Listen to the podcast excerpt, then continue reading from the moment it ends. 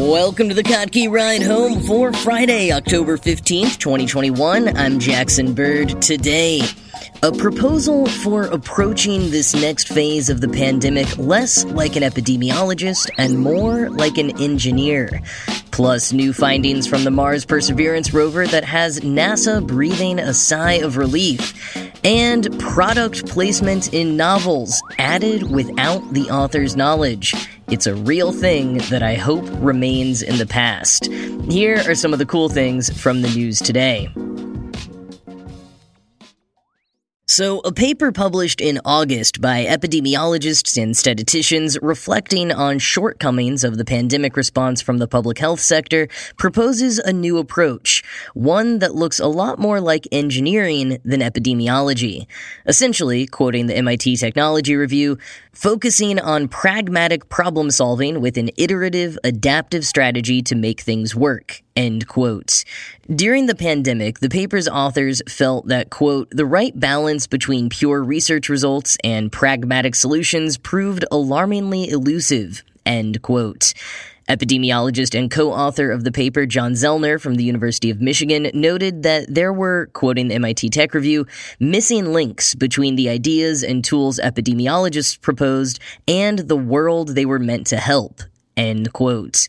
And as I was reading through the paper and a new write up about it by Siobhan Roberts in the MIT Tech Review, I was thinking about how their call for an engineer's perspective in epidemiology could also be applied to how we as individuals might logistically and emotionally respond to the pandemic as we enter what more and more people are calling an age of ongoing uncertainty. It's weird to say that we're approaching a period of uncertainty when it feels like the whole pandemic has been one of uncertainty. I mean, what did every brand email and commercial say in spring of 2020? In these uncertain times. But for however uncertain things may have been, people have always tried to find certain solutions. And now, as we approach this weird mix of vaccinations and variants, experts have been pretty upfront about the fact that they're not positive if we've truly seen the last surge or if we're looking at the calm before another storm. And more and more of them are telling us we need to lean into that uncertainty. In a piece for The Atlantic that Jason shared on Kottke.org earlier this week, internist Lucy McBride reflected on how many of her patients are desperate for black and white answers.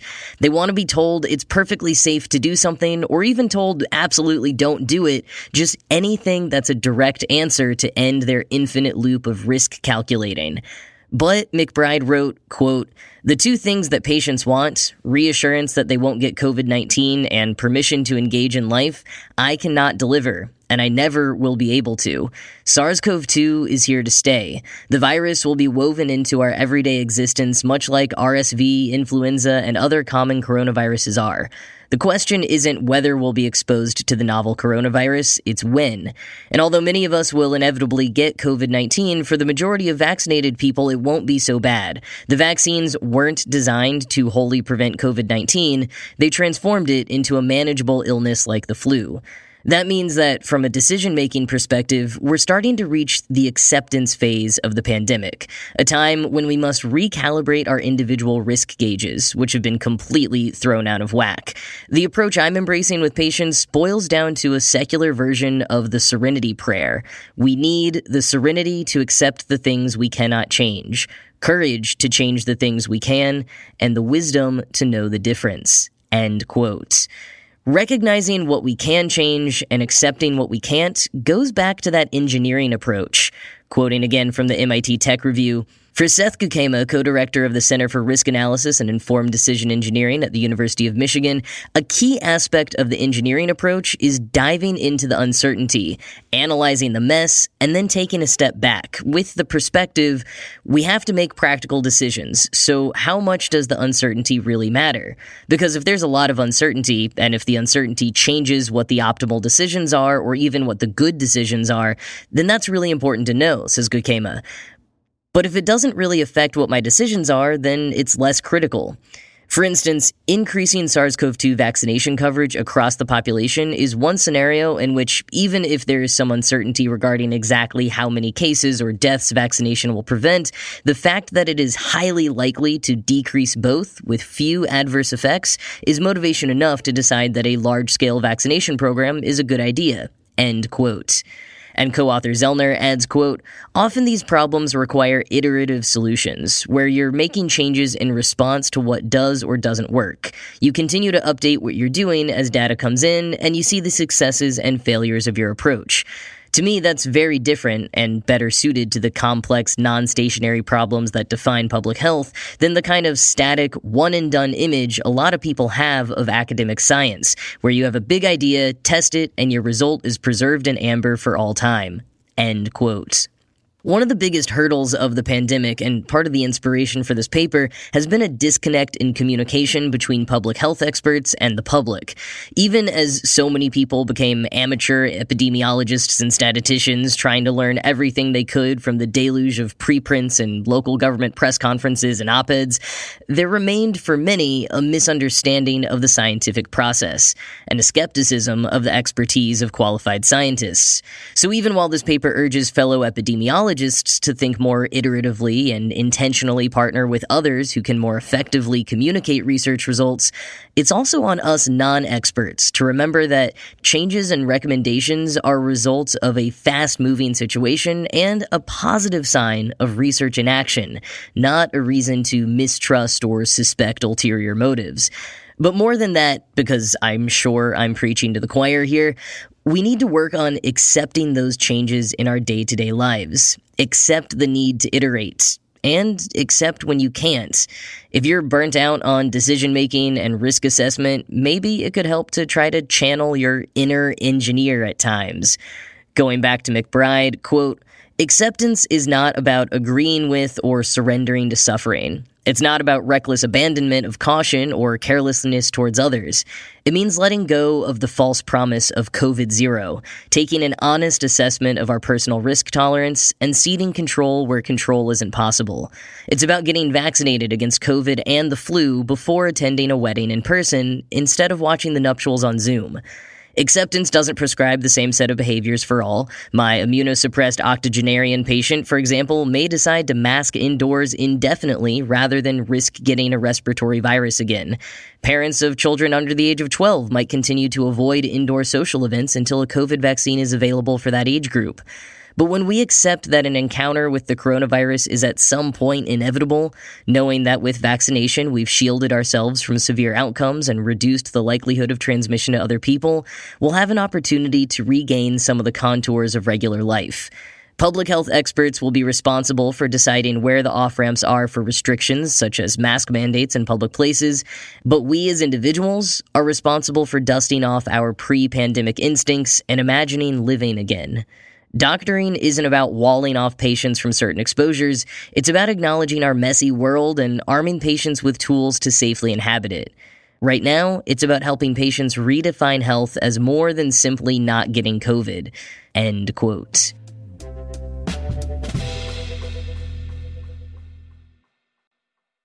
It's been a while since we've checked in on little Perseverance, and it turns out that the Mars rover is doing quite well. In the first academic paper published using images taken by Perseverance since it landed on Mars in February 2021, it was confirmed that the part of the Jezero crater the rover has been studying was indeed once a delta where a river system met lake water.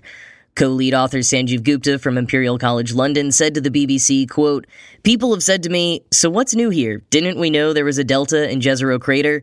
Well, actually, we didn't. We'd inferred from orbital imagery that Jezero contained a delta, but until you get down on the ground, you can't be absolutely sure. End quote.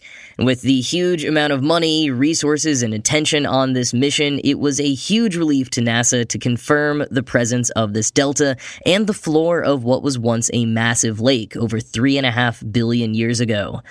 Focusing on a formation called Kodiak Butte, researchers analyzing the images from Perseverance have been able to get a closer look at the bottommost layer, which is made of sandstone and mudstone. Quoting Time, as on Earth, any biology that emerged in the Jezero waters would most likely have settled into the mud and sand at the base. What we observed at Kodiak was our key observation, says study lead planetary geologist Nicholas Mangold. If there are signs of ancient life in a formation like this, it would typically be in sandstone, which is the bottom set. End quote.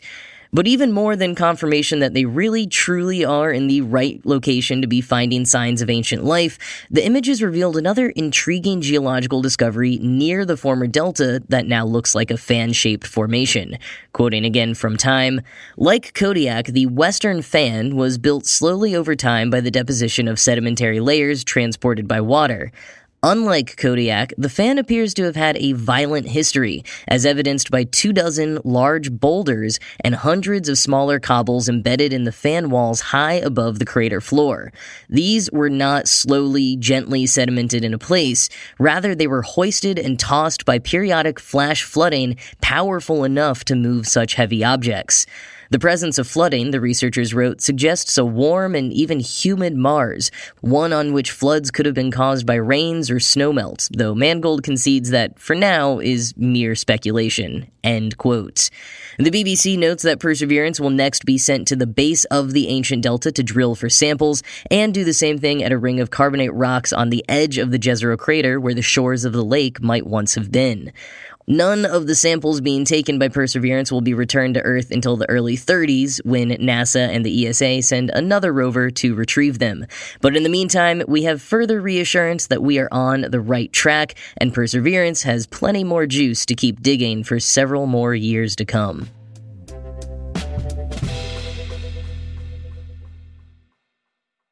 With how inundated we are by ads in every facet of our lives, billboard like physical ads in increasingly novel and pernicious incarnations, unskippable ads on autoplaying videos, the unshakable ghoul of targeted ads on every app that you touch, it comes as quite a relief to open up a book and not be bombarded by advertisements.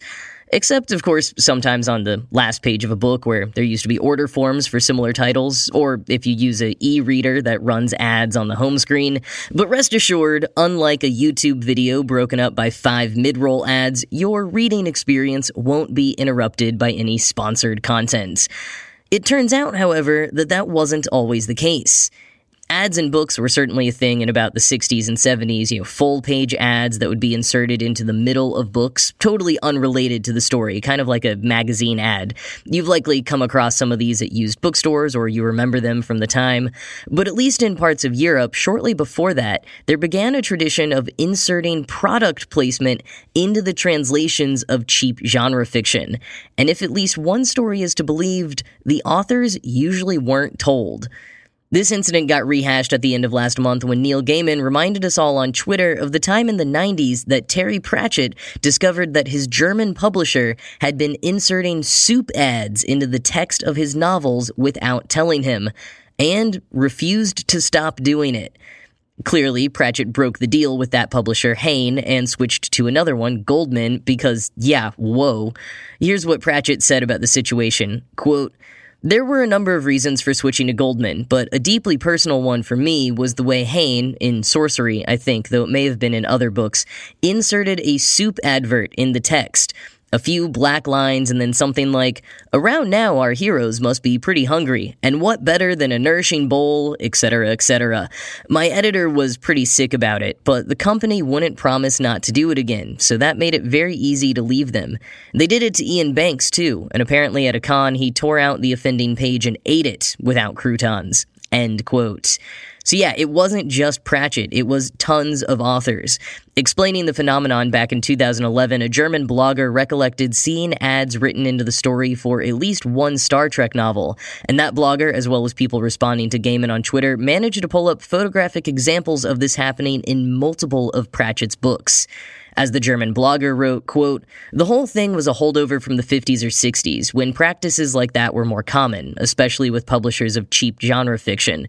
They were rather popular for pulling in additional revenue on cheaply priced paperbacks that might not make their money back, and as the genres were not really seen as literature at all by anyone who mattered, fans and editors often had to fight bloody battles to get their stuff published, even if it did go to bestseller in the end. End quote. And he further explains that it was definitely weird for this to still be happening in the 90s, especially for books that were priced rather high on their own, but that it was probably just a corporate holdover that no one really questioned until one of their biggest authors found out and dropped them over it. Do check out the photos in the show notes because even without being able to read German, it's pretty wild to see a logo for 5 Minute Soups stamped onto the bottom of an otherwise normal page of a novel. All I have to say is that I really hope Jeff Bezos and all the heads of the big four publishers aren't listening because I do not want them getting any ideas.